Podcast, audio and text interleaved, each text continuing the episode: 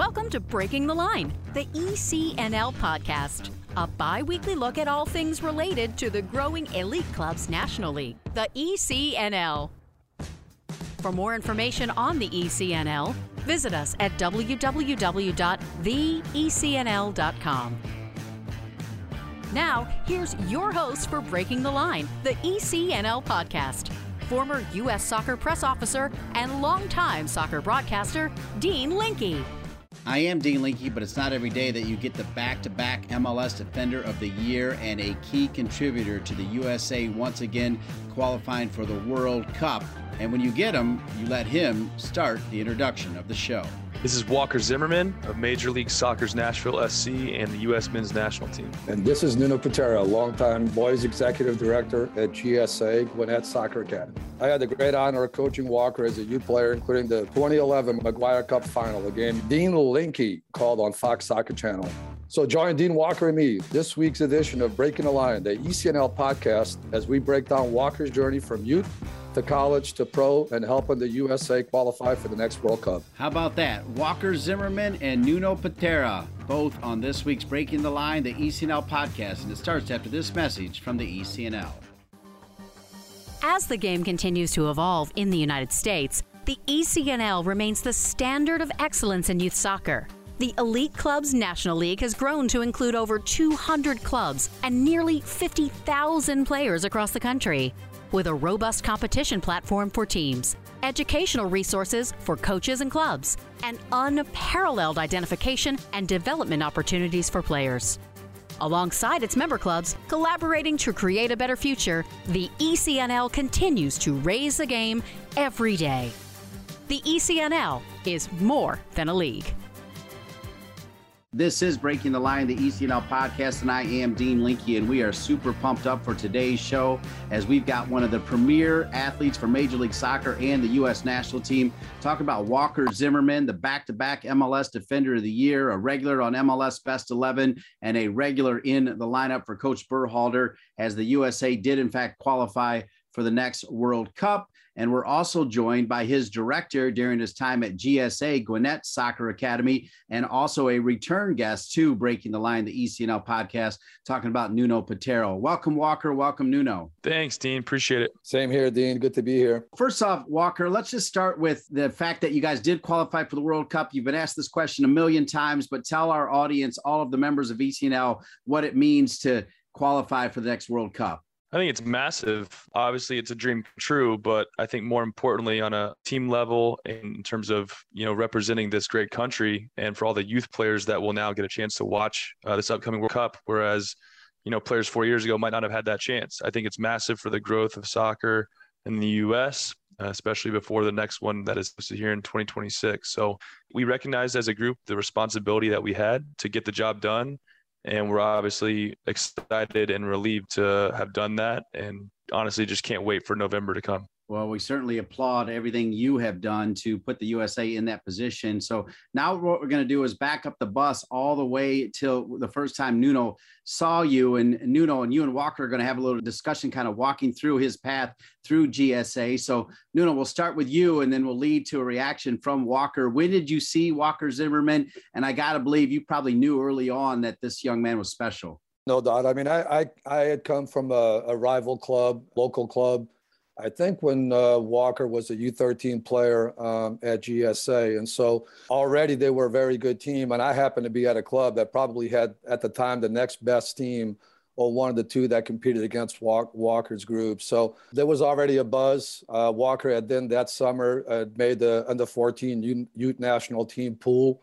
So automatically, when you do that, there's a buzz. And this is a hotbed in, in, in Atlanta. If something happens, we all get to know about it. So I was excited and uh, and just that. I mean, Walker has always been just a really a tremendous athlete, and so I think he was someone even at an early age when the accolades came his way that um, he had a certain way about him that attracted you to him.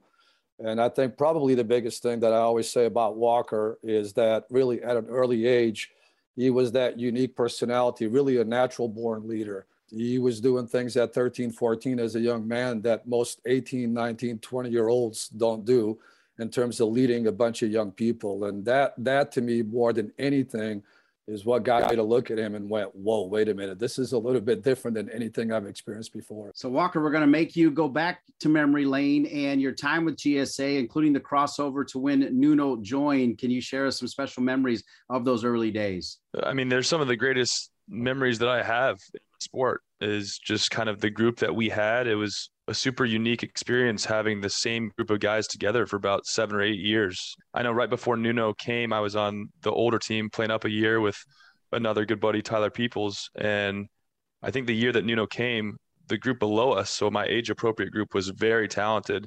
And we're like, wow, like we should probably just drop down to this age group and just try and become an absolute juggernaut.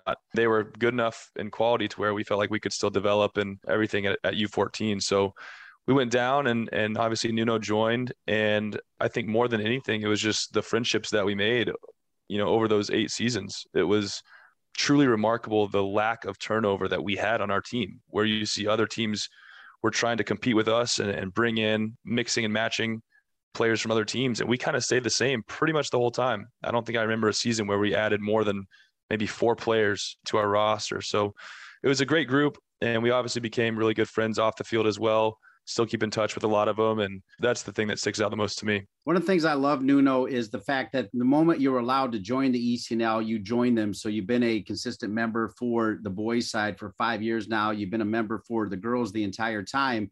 But when Walker was playing, you were in a different league, but that also included the culmination with making it in the McGuire Cup you might want to sprinkle in a couple other little championship runs as well, besides playing in that McGuire Cup during your time with with Walker Nuno. What, what were some big moments uh, as he elevated up the ladder?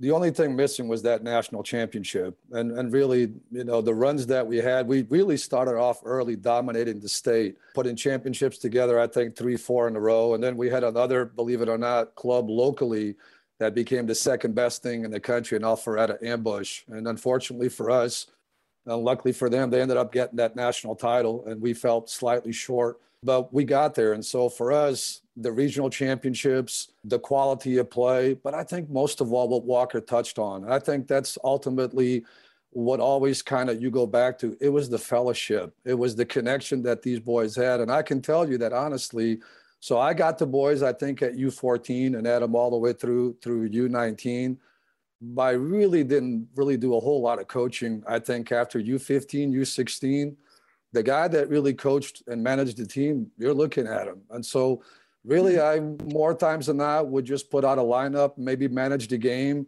trying to convince them that playing the right way in terms of possession was the way to go because too many teams played direct and try to get the ball over the top. And I think at the time, even though it wasn't that long ago, we were very unique in our approach and playing that way. And I think most of all, you know, just trying to inspire Walker. We were lucky that we had tremendous talent. Walker had, we had a young man from Bosnia that was an international with him as a youth player. And early on, he was a total dominant player. So, I mean, it was easy for me to go up to Walker and go I, before every training session, go, he doesn't do anything today. He is not to play. And so Walker immediately was like, yeah, I'll take care of that. And by the way, they were the best of friends. So we had a competitive, competitive environment that was naturally created by great leaders like, like Walker. When your best players are also the hardest work and, are willing to set a certain culture, then you as a coach can kind of step back and let that ship go the way it needs to go. And so that's the thing that stays with me the most. Was the the chemistry, the fellowship, the connection. And so when we went through tough times, it was easy for me at halftime to look at them a certain way and I remember one regional uh, championship that we went down. Um, I think we are the number one or second seed team at regionals, maybe at U15, and we went down to a team from Tennessee, three nothing at the half, and they were literally laughing and talking whatever, coming off the field, staring at us. And my pet, my halftime talk was, I don't really have a whole lot to say. We worked very hard to get here. You need to figure out what you need to do. And I walked away. I mean, I, I might have said less than that. And I remember within 15 minutes of the second half, we were up four to three. And that moment will always stay with me. It was one of the most explosive, emotional changes. Kids looking at one another and saying, no, no, no, this isn't going to happen. This is not who we are. And so those are the moments that ultimately stay with you. But the fellowship, the connection is what makes it special. Walker, as you hear that and you think about, and I know you're a humble man, that's one of the things that uh, makes everybody love you so much. But you think about all the accolades, all the awards you've received, And Nuno started his answer basically saying, I didn't have to coach because I had this 14 year old, 15 year old, 16 year old dude that was essentially coaching the team. To me, I got chills on that. And where you sit today as a dad and a parent and a leader and a future World Cup star, how does that make you feel to know that you had this man counting on you to essentially be the coach at 14, 15, 16 years old? I think he's underselling the coaching part a little bit. He mm-hmm. definitely was, uh, you know, one of those coaches that I think truly developed a lot of us. And I think even talking to guys about our time with Nuno, it, it wasn't even the coaching on the field. It was the life talks that he would give maybe after a training in the middle of a hard session and and the accountability that he expected out of us that to be honest was a great role model for me to see like okay, this is leadership. And sure, I know we have different styles in, in some capacity, but the accountability and the respect that he had for us and we had for him was the basis of everything that we accomplished. So I think he's underselling that part a little bit, but certainly he did give me the reins that probably not a lot of other kids my age would have had in terms of, you know, whether it's taking over a session and, in the way that it was handled. Uh, hey, go for a run. Like I'll see you whenever you guys think you're warm and, and want to come back. And that's a funny story too. Nuno is sometimes you'd be like, all right, guys, like go go jog up across uh, across GSA, and we would start at one side, we would go all the way across the bridge, up the hill, and we'd go up to the top field that no one would use. And little did Nuno know, like, because he just sent us off for a run, and we started having the craziest competitions up there. Like we had wheelbarrow races where you're holding the guy's legs, like running to half field. We were doing dizzy runs, like spin around as fast as we could, and like to half field. So he thinks we're getting warm and just on this jog, and we're we're just you know having some team bonding up on the top field uh, where no one can see us. And but that's the kind of thing like what coach is just like, hey, you 14 year old, just go run around the complex and come back when you're warm in like 15 minutes and and just let him go. That's just a small example of, of he really did give us the reins in a lot of ways, and I think it helped develop us as a as a team, as a group. It obviously helped me in terms of my leadership as well. So definitely a unique experience, but one that has truly paid dividends. By the way, I don't take credit for that. I, I actually got that from Anson, Anson Dorrance with the ladies. And I just realized that it's important for young people uh, to have that 15, 20 minute time for themselves to bond, to connect. And just don't go and kill someone, but go do whatever you got to do, come back. And that's what I got. When they came back and they stepped in between the white lines, it was on. And so you know, our environment at training was so competitive that the games at times were a lot easier than that thing that we had at training. And so I think a lot of it's because they were allowed to have a certain time to connect and be themselves. And then when it was time to work, then it's like, okay, this is my time because come game time, the game belongs to the players. And that moment or that hour and a half that you as a coach have, that's your time to influence and, and try to create a little bit of a culture that then carries on to the game. And so at the end, it's the recognition that it's a player's game and they have to own it. And when they do and their quality and they have the character like Walker, then the rest is easy because you can just sit back and go, yeah, this is great. The journey, the ride I had with him, I mean, that's that, that's a foundation for me of everything GSA, really. Add on that real quick with the the competitiveness. I think a big shout out goes to that older group that, you know, your older your older boys 91s. who are two years older than us because we would show up and we were kind of had a lot of games that quite frankly weren't games for us because we'd be winning by so much but we'd show up to a training or on a weekend in the summer and we'd be scrimmaging the guys two years above us who were also a very talented team.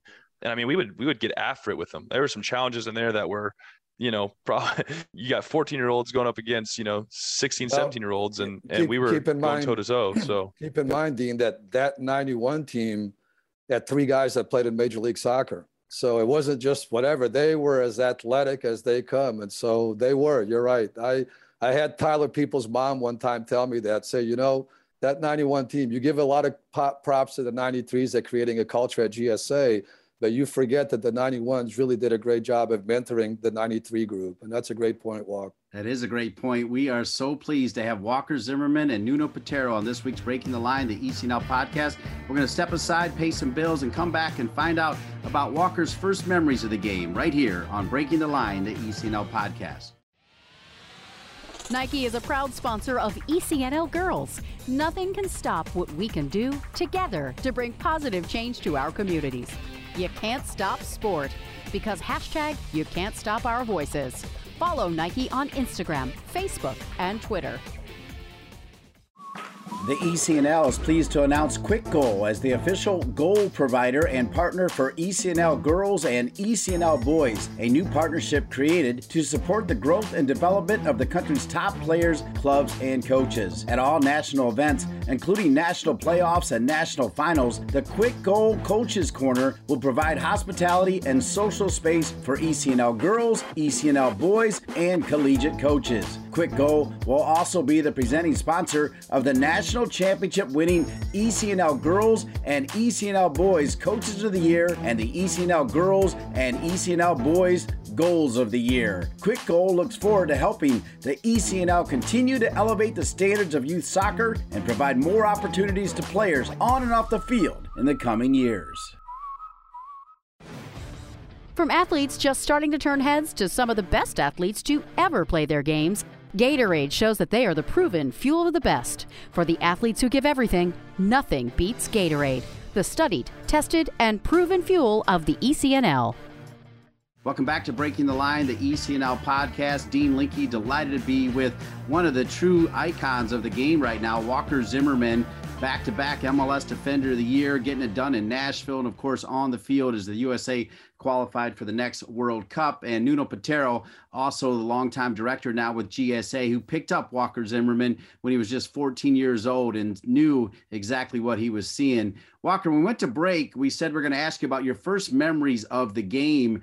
And so we are interested in knowing were you playing other sports when you came across soccer? What do you remember about your first time with the soccer ball? Well, the first time was still actually at GSA. I was one of the guys who I started in the U6 program. Uh, I have two older brothers, so they were already playing, I think, probably U10 at the time. So the Saturday morning for the Zimmerman household was basically wake up, go to GSA, spend all day at the fields, and then more often than not, depending on the season, it was hopping in the car to go change clothes to, to the baseball game or the basketball game. Between the three boys, we all played baseball, soccer, and basketball growing up. And so there were just so many times where we were overlapping and carpooling and and figuring it out. But it was always uh, some sort of competition that was going on, especially on the weekends uh, when we were really young. What was your best sport besides soccer? Was it basketball or baseball?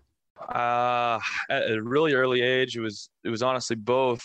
Maybe even more so than soccer. I think when I quit baseball in seventh grade, I had a lot of friends and parents going, "What are you doing? Uh, you know, why are you why are you quitting baseball right now?" And that was probably where you know Nuno mentioned getting recognized at the U14 national team pool.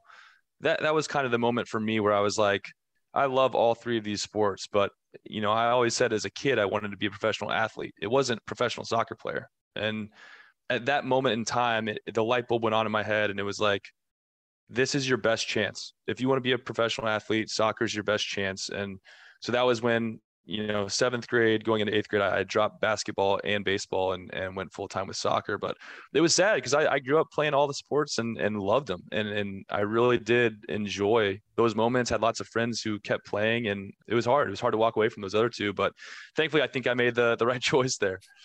well, yeah, we, we know you did. Nuno, I want you to add on that because I think there probably was a benefit to him playing basketball and baseball for that long as well. If you want to add on to that as well. Yeah, there's no doubt about it. And and I and I think again, Walker could have done whatever and would have been successful. I'm not saying you would have been a professional baseball player or whatever, but certainly had that type of natural ability and potential. And but yeah, there's no doubt about it. You know, I'm a big believer playing hoops and, and doing these other things just make you, I think, or give you a foundation of, of being well rounded and give you that sense for the for the sport for especially team sports that I think can really make a difference. And I can tell you, Walker can maybe share a little bit about this, but I found out later, you know, that Walker was doing stuff even with swimming to get his fitness base at a different type of level. I couldn't figure out at one time where he was just, you know, I used to, my big thing with fitness was doing these 400s. I just felt like these things kind of separate you from the rest. And he, he was doing five and six of these things. I'm thinking to myself, wait a minute.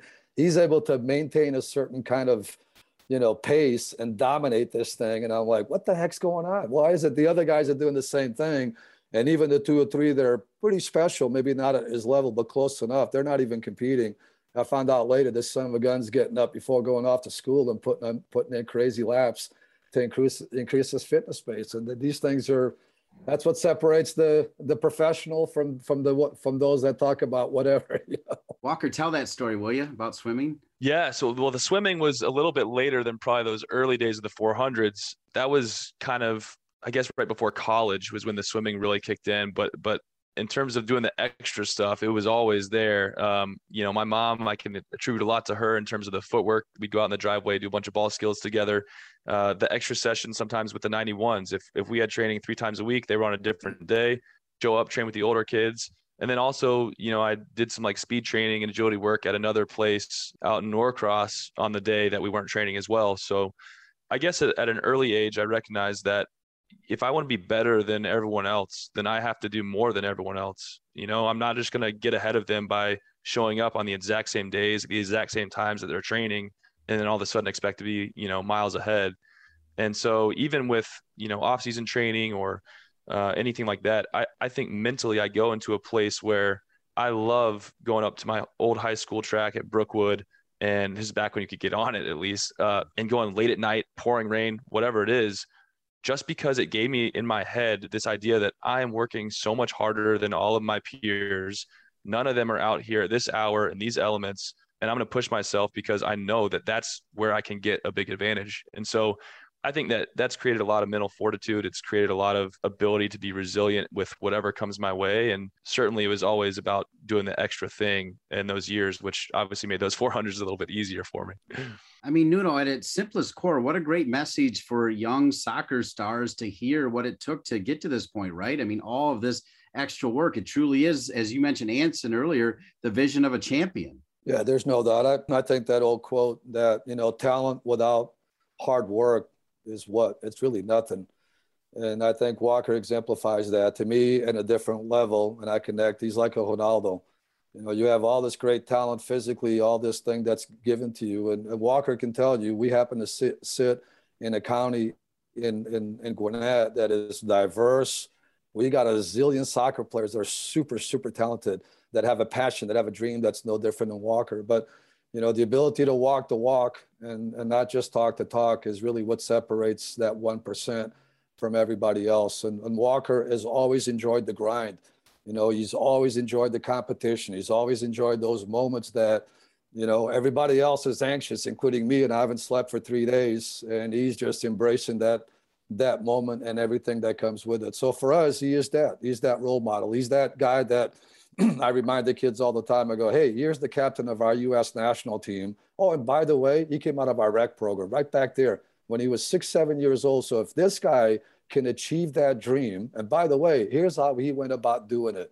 You know, do you have it in you? Because there's a price to be paid, right? There's a heavy price to be paid. There are a lot of things that you got to give up. There's no high school Friday night football games, which is a massive thing here in, in Georgia and Atlanta. Everybody's going well, Walker's got a nine o'clock in the morning game that you know he's he's focused on that, and so having that attitude, that ability to to be focused on you know the keep your eye on the price, as they say. You know, a lot of a lot of young people talk talk the talk, but to actually walk it uh, and to be able to walk it at a time that maybe soccer was already a big thing, but it certainly isn't what it is now. I think like Walker's kid, he's growing up in a soccer country you know, Walker was in the beginning of that. He was very much a part of making it a soccer country, if that makes sense, you know? Yeah. And so to have that attitude to say, this is going to be my ticket when we didn't even have a major league soccer here in Atlanta, I mean, that's, that's, that's, uh, says an awful lot about Walker's character and his, the way he goes about things. Indeed. And now, Walker, now that you have a child as well, that uh, probably will be a future star, this is a little tougher question as you know you're busy doing great things for Nashville and the U.S. national team. But as you sit back and reflect, what do you recognize as the biggest change in youth soccer since your days at GSA? Anything stand out, Walker? I think the biggest difference between when I was playing and, and now is obviously the development of the academies that are under the MLS teams. So the homegrown contracts and um, the model of signing a kid at 15, 16 to a homegrown contract and it has pros and cons, right? I mean, you're going to have some guys who are ready for that and they need the next level of training as a pro every day because they are just extremely talented. And then on the downside, you have some guys who maybe get caught up with, oh, I'm going to be able to turn pro. And all of a sudden, things don't really work out. They've kind of passed up college a little bit and, and it becomes a little bit more difficult for them. So it, that's where it really, there's a lot of reliance on coaches to give them the proper feedback of, hey, you're you're ready for this next step, or maybe you're going to benefit from staying in, you know, youth soccer a little bit longer, maybe going to a year or two of college and then making the jump. And that's where it just totally depends on the player, depends on their environment. But it's that's the biggest difference is the ability for MLS clubs to come in and sign a kid at 15, 16, uh, and hoping to develop them into, you know, participating and being involved with the first team. A similar question, particularly with Nuno looking on, if you could change something from your youth days or possibly take something from today and infuse it into your youth days, what would it be, Walker? I always was hoping that, you know, when we were playing it, it split off into the academy teams and the non-academy teams. I wanted so badly for there to be some kind of mixed tournament of like tournament of champions where you have the nationals at both the academy level, the nationals at ECNL and you have them go at it as like you know a super copa type situation because there was so much chatter and talk and especially with the teams in atlanta like we we wanted to prove that hey just because we didn't go the academy route we will we will show up at any field at any point and we're going to take it to you so i think just having some kind of mixture would be really fun to have kind of a tournament of champions yeah, I think we're getting there. I mean, I, I, think ultimately, if you're an MLS academy, you're part of that program, and those are the top elite teams in terms of whatever talent in the country. Everything else is really ECNL. I mean, there's really nothing else out there. If you're a top club, top teams, you're playing ECNL. And those of us that happen to be in MLS markets like Atlanta United, we get to have those games. You know, we're always because it's an opportunity for them to get to look at our players and, you know, I think Atlanta United, 35% of their academies uh, former GSA players. So I think anytime they get a chance to players and take a look at our kids and make sure they're not missing anyone, they do that. And at the same time, we benefit from that. So I think I think that Super Cup idea is awesome, especially for the Time Walker, because we wanted that thing bad. yeah, we did. We did. All right, awesome. We're going to take one more break. And Walker did mention college. We're going to get a little take on his time at Furman when he initially broke into the youth national team and the men's national team, the pressure of all the expectations, and maybe some fun stories in our final segment. The great Walker Zimmerman and his coach at GSA on this week's Breaking the Line, the ECNL podcast. Soccer.com is proud to partner with the ECNL to support the continued development of soccer in the U.S. at the highest levels. We've been delivering quality soccer equipment and apparel to players, fans, and coaches since 1984. Living and breathing the beautiful game ourselves, our goal at soccer.com is to inspire you to play better, cheer louder, and have more fun. Visit soccer.com today to check out our unmatched selection of gear, expert advice, and stories of greatness at every level of the game. ECNL Boys is partnering with Puma for the second year, driving sport forward with the leading products and the next generation of pros who wear them. Puma has proven themselves as the fastest sports brand in the world, the fastest innovation, the fastest players, and the fastest products in the game. They're the perfect partner to complement the speed and talent of our teams. In keeping with their mantra of forever faster, Puma introduces the world's fastest boot, the Ultra. The only boot engineered for speed, the Ultra combines a woven upper with a lightweight outsole for direct forward motion, speed, and acceleration. It's the best in the game, designed for the best players in the game. Welcome back to Breaking the Line, the ECNL podcast. We're so pleased to be joined with one of the best players in MLS, one of the best players for the USA. What a story he is, Walker Zimmerman, as well as a director for GSA and a return guest, Nuno Piteira. And Walker, we went to break talking about the fact in your answer, you mentioned college there's a big debate now, in fact, of even expanding the college season. But talk about why going to Furman was so important in your continued development. Right. I think, you know, we talked about the differences of the time I was kind of entering into college versus now and how we didn't really have the ability to sign a homegrown contract or be affiliated with an MLS club. And so the route for all the players to take during my time was to go to college. And uh, particularly with me, I had created a relationship with Doug Allison from U15 region team uh, through ODP. And that's kind of where I met him and, you know, was like, hey, I really like this guy. Let me go visit Furman and check it out, uh, check out the campus, check out the school. And so, sophomore year of high school, while all the other kids were going to spring break parties, going to, to Florida, my parents put me in a car and we drove and visited like five, six colleges um, along the East Coast, and that was my spring break.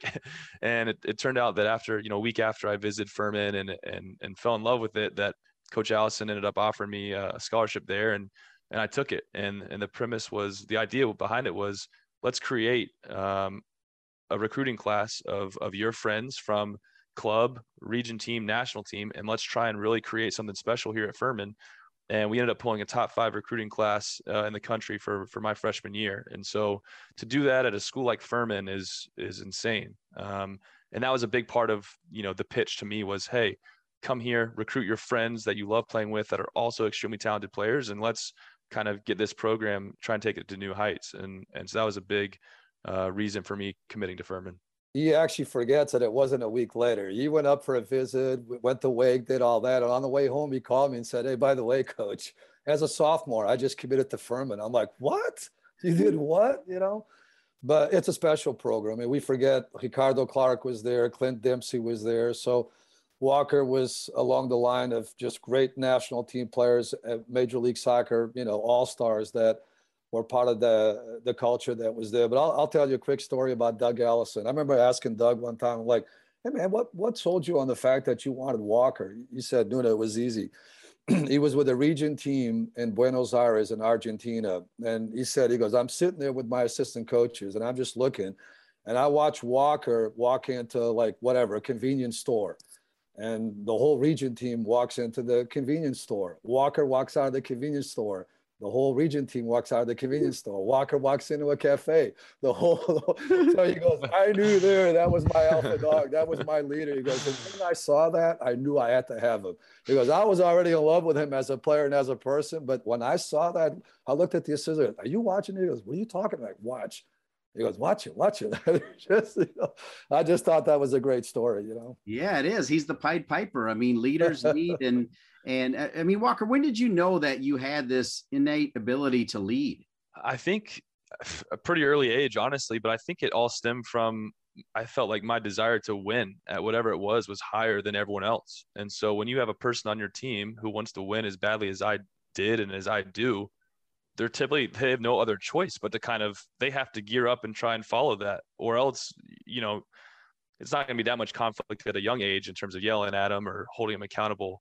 Um, but there's certainly an expectation that we had to uphold of like look i want to win this game. If you aren't on board with that like we got to figure that out you know? And so i think probably my competitiveness was probably off the charts and probably the reason why i think leadership kind of followed within that vein and then obviously I had great role models with my older brothers. You know, I think when you get to see firsthand your role models be good people, good servants of people, um, and the way that they even challenged me, it, it gave me a, a good foundation to to go from. So big uh, big credit to them as well. Walk us through, as I mentioned, we're going to tease the fact, and you've already touched a little bit about joining the U.S. Youth National Teams, but walk us through your best experience with the U.S. Youth National Teams, and then walk us through Walker Zimmerman when you got your first call up to the U.S. National Team. Who was the coach? What that experience was like? That's kind of a loaded question. There's three and one in there, but hopefully you caught most of that my first experience with the national team was obviously that U14 uh, national team pool, but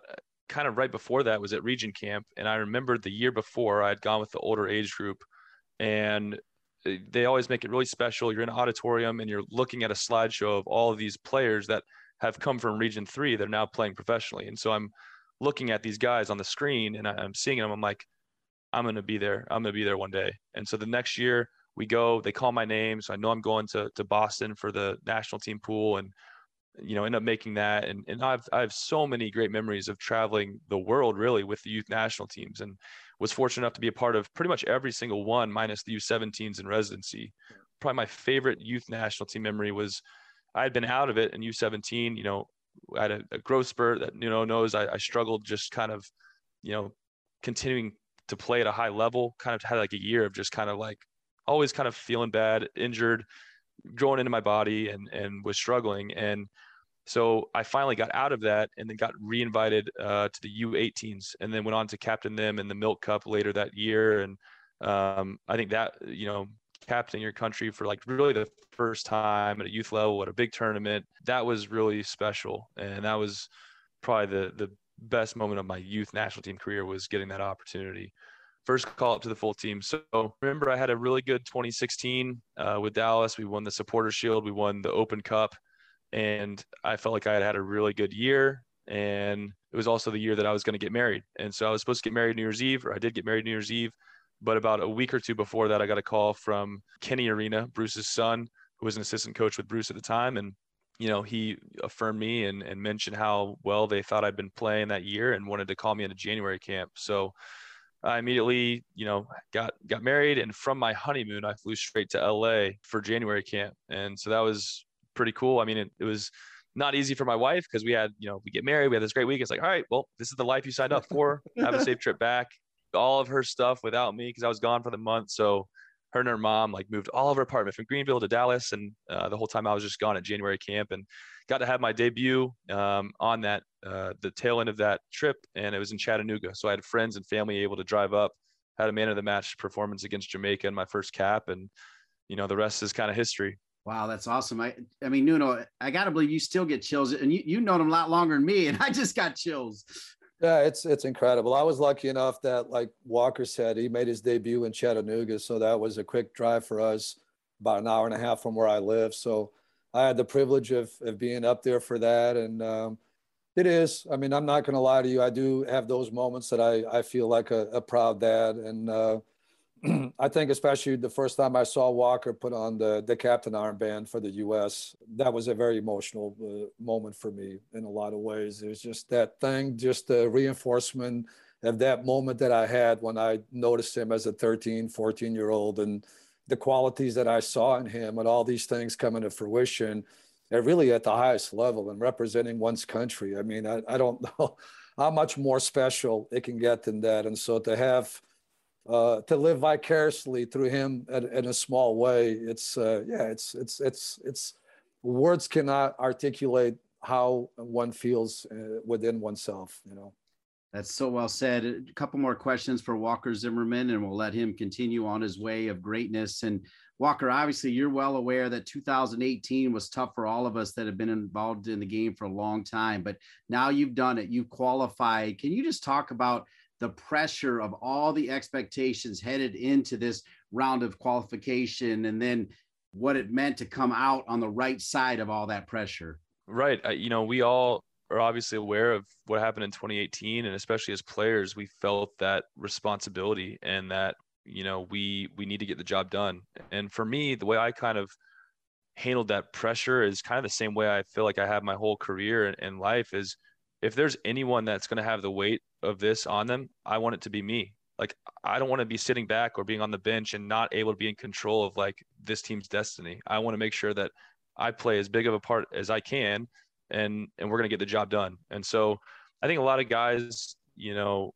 understood that responsibility and were up for the challenge and it started off with the great result in Mexico to get it to get a draw there and a game that quite frankly we, we should have won um, you talk about opportunities and chances that we had versus them. It's, you know, we could have definitely had three points there, but to end up with a draw, that kind of set set us up for a really good foundation to where we knew, you know, if we take care of business at home against Panama, we're, we're going to go to Qatar. And to get those extra insurance goals, obviously, were important. Um, and then going into Costa Rica, you know, it, it was a weird feeling because we felt so secure about our qualification, but at the same time, you have one more game, anything can happen, and you want to go out the right way. And unfortunately we lost the game but i thought we we still had a, a, pretty good performance in terms of you know zero zero at halftime like doing all that we needed to. Again had had more chances early on before they got their first goal but yeah tough to lose that game but i, I think you got to look at qualifying as it's it's pass fail. It's do you qualify do you not? Are you in the world cup or are you not? And so we obviously had some wiggle room that we had created because of the previous results and and we got to celebrate, and that was a big uh, relief. It was a big kind of dream come true moment, but at the same time, there's seven months. You know, we have seven months till Qatar, and that's the ultimate dream. That's the ultimate goal. And so, I was even talking to my wife about just even looking at my career or, or success with the national team, and it's it's really hard to try and celebrate in the moment because no matter what, you have something that comes next. There's, you know, you you you captain one game, and then it's like, okay, but now we have to qualify, and it's like, okay, we qualify, but now there's the World Cup, and it's you know you have one thing after another that you can't ever you know, like winning defender of the year. It's like, okay, cool, but can I do it again? Can I do it again? Can I do it again? There's always something that's next. And so it's tough to try and, you know, focus on uh, the present and, and, enjoy it and appreciate it. But um, I'm hoping that when all is said and done, I'll have some time to look back, but now's not that time. I know for a fact that if Nuno and I are picking the team, you're on that team. But I'm glad that you touched on it because now you got to make sure you make that team. And every challenge that's been in front of you, you've accepted it and you've accomplished great things. Because you touched on it, how much pressure is on making that team and being named to the roster? Yeah, I mean, certainly there's you can call it pressure, but I think for me, it's more of you got to go out and do exactly what you've been doing. That and that's what's what's gotten you there. It's what's gotten you to where you are. And so not not trying to put too much on myself in terms of like, oh, I had a bad game today. I wonder if I'm still going to get called in to the next camp. It's like no, just play each game, focus on the things that you can control, and stay present, one game at a time. You know, one play at a time, one game at a time, and you keep moving forward. And if I keep doing that hopefully I'll put myself in a good position um, to, to make the roster in June for the friendlies and Nations League, and then the friendlies in September, and then we're there. So not not putting too much pressure on myself, but trying to stay focused. And uh, I think if I can do that, then I'll have a good chance. You know, I tend to be more like Walker, and my I know as a coach that the focus, his focus is next weekend, and and leading Nashville like they did this past weekend. Tremendous victory at Kansas City, down one nothing, turning the game around, winning two one, and that's the focus. And I know if they take care of business on the field with this club team, then the door hopefully will open up as it has in the past in terms of the national team. And then when that time comes, we'll we'll focus and enjoy that. But for now, I'm focused on his no different as a fan of his. Uh, that's what I'm focused on. What does the good Lord have in store for him this upcoming weekend? What can he do on the pitch? How can we how can we get better weekend to weekend so that when the opportunity with the national team does come knocking, that whatever we saw during the qualifications, which was pretty special, you ain't seen nothing yet because it's it's not about pressure with Walker. It's about opportunity, and that's I know the way he's always looked at it, and I don't think that's that's going to change. So next game is this weekend. I think again back on the road because you got yep. three of those in a row. That's that's what we're going to focus on. So. I love that, Nuno. I love the the fact that you're able to join Walker on this very special edition of Breaking the Line, the ECNL podcast. My final question is about the dynamic of the team, Walker, because I actually had the great honor of being the press officer of the 94 World Cup team, as you can see behind me. And those were pretty much all college kids, a few that had gone over to pro. And then late we added Thomas Dooley from Germany and Earnie Stewart, who now has a big role with the men's national team from the Netherlands. And now I look at your team and there's not too many just ATL, Greenville, South Carolina, Furman got, you know, not too many of those on the team. And yet you stand out above them just as much. But just talk about the dynamic. Is how fun is it? And you know, I know some of the guys are actually still kind of learning English a little bit and everything. But how, how fun is this dynamic for this team moving forward? A lot of fun. I think it it represents this country so well. Is it's we have so much diversity in this country, and to be able to see all of that together in our locker room on a regular basis is exciting. It's it's super fun. It, it should be an inspiration to everyone who considers themselves American because it looks so different for a lot of different people. And uh, we have a really good group. You know, there's not too too many egos in the group. It's guys who, again, have accepted that responsibility of of this is a newer generation that will be the youngest team in the World Cup. And Gregg's touched on that a lot. And um, that's so in soccer. It's exciting for these players to, quite frankly, if if maybe we would have qualified in 2018, how many of them would have gotten the chance to really have games and step into this opportunity? So it's a, a really big opportunity for them as as younger players to to make their mark. And now we're seven months away from them getting to play on the biggest stage, and and hopefully their careers continue to excel and take off. But it's it's a great group, a lot of amazing personalities in there, and I think when you mix all those different cultures and and people together, um, it just creates such a, a, cool identity within our group and a real appreciation for uh, what it means to be American. I knew that I already loved the way you play, and I'd already heard you were an incredible person. In fact, Nuno had told me that a long time ago. But I can tell you, I also got married on New Year's Eve, and my birthday is May 18, one day before yours. So I like that connection too, my man. And and getting married on New Year's Eve is awesome, right? It's great. I mean, you get you get fireworks every anniversary, and you just tell the wife that, that you set it up for.